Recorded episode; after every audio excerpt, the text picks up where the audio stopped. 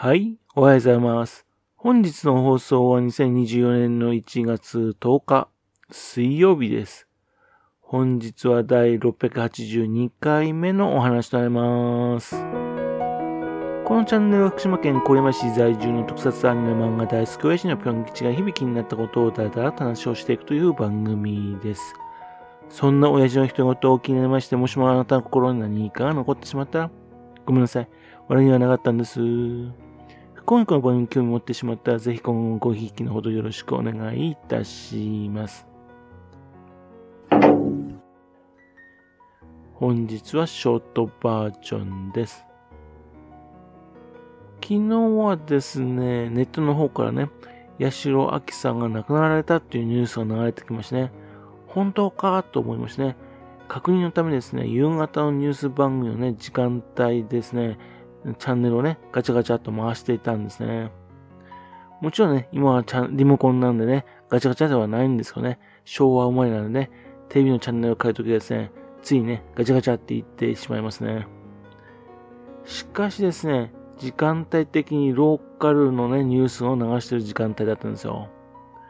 当然のことがですね、八代亜紀さんのニュースは出てこなかったんですね。で、パッと出た画面にですね、イラストレーターのゆずきみずきっていう名前とともにですね、メガネをかけた髭を生やした男性が映っていたんですね。岩佐みずきって女性みたいな名前だなぁなんて思ってね。でも、まあそのままですね、八代亜紀さんのニュースがないかなっていうんで、ね、パッと場面を変えてしまったんですね。で、あちこち見ましてね、ようやく八代亜紀さんのニュースがね、たどり着きましたね。あ、やっぱり本当だったんだ、と思ったようなわけです。で、その頃になってからですね、あ、あれ？さっきの湯浅水木って、あの湯浅水木さん？となったわけですよ。湯浅水木さん、いわき市在住のイラストレーターの方なんです。毎日のようにですね、面白い絵日記をツイッターの方に上げている方なんですね。湯浅水木さんをね、フォローしましてね、この絵日記をね、ツイッターで楽しみにして見るようになったのですね、もう2年ぐらい前ですかね。その絵日記の中ではですね、あ岩佐さんですね、あの戦闘お兄さんっていう漫画あるじゃないですか。イエス、イエス・キリストとね、ブッダがですね、日本のアパートでね、生活しているというスットン教の漫画ありますよね。あれは実写化にもなった作品です。その漫画に書かれてですね、イエス・キリストとキャラですね、似てるんですよね。ちなみに、その漫画の中ではですね、アニメではですね、森山未来さんが声を当てていましたし、実写版ではですね、松山健一さんがね、演じていました。そのキャラみたいな感じなんですよ。痩せていてね、T シャツにジーンズ姿、顎ひげにね、ヘアバンドみたいなのをつけているキャラクターですね。そのキャラクターにですね、メガネをつけたようなキャラなんです。そのキャラがですね、自分の身の前に起きた出来事ですね、一コマでね、セリフだけをね、書いているんですね。そう読むとね、そういうことあるよなーってことがね、よく書かれてありましてね、つい笑いが出てしまう絵日記なんです。うまいんです、これがね。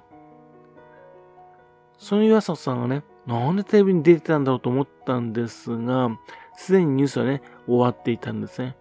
なんだっけかなと思ってね、後になってググりましてね、そしたら分かったわけですよ。福島テレビで放映してですね、テレポートっていう番組なんですね。で、ニュースのタイトルはね、能登半島地震、イラストレーターが T シャツなど応援グッズ販売で支援。震災支援の恩返し、福島発というタイトルだったんですね。今年の1月3日、ツイッターの方に流していたんです。能登地震のね、震災の支援のためにですね、グッズを作ったというのを流していたんですね。そのデザインはですね、日本の国の形をですね、今年の干支のね、竜に見立てていましてね、その背中の部分、ね、能登地方があるわけですが、そこをね、ピンクのハートにしたものなんですよ。絵が描けるとね、こういうふうなデザインすることができるんでね、T シャツだとかね、あの、トートバッグなどで作ることによってですね、その利上げをね、支援のお金にすることができるんですね。で、全員そのもね、まあ、能登の人たちをね、応援する形になってますしね。いや、素晴らしい活動だなと思ったですね。それそれをですね、3日で仕上げたっていうのはね、すごいなと思ってたんです。で、その2日後のね、のにはですね、もう地方のね、新聞社の方でね、記事にも大きく載っていましてね、この活動が広がってるなと思ってたんですね。それで今回ですね、テレビの方にもニュースにも出たわけですね。なぜこのね、あのー、グッズを作ろうかと思ったかというとですね、東日本大震災の当時ですね、と重なる部分がありまして、イラストレーターとして何ができることがないかと思ってね、始めたそうなんです。で、北陸地方をね、ハートで包んでいるのね、全国からの思いみたいなものがね、そのエリアに、ね、集まればいいなっていう思いと、それと今年はね、辰年だったっていうのもありましてね、日本列島を立つにしてましてね、で、竜に見立てて、再び上昇していくようなね、思いを込めたそうなんですね。岩佐さんはですね、東日本大震災の当時ですね、頑張っぺいわきっていうステッカーを作ったんですね。そのステッカーですね、北陸の方が、北陸の方がですね、多くの注目を受けたそうなんですよ。その恩返しのためにもですね、長い時間かけてね、この支援を続けていくつもりだっていう話なんですね。で、昨日ですね、9日にはですね、第2弾のデザインも発表されていました。岩佐さん、鳥取県米子市出身の方なんですね。福島県いわき市、ね、そちらの方に現在住んでらっしゃいます。2000年春からね、I ターン就職でね、いわき市へ移住しましてね、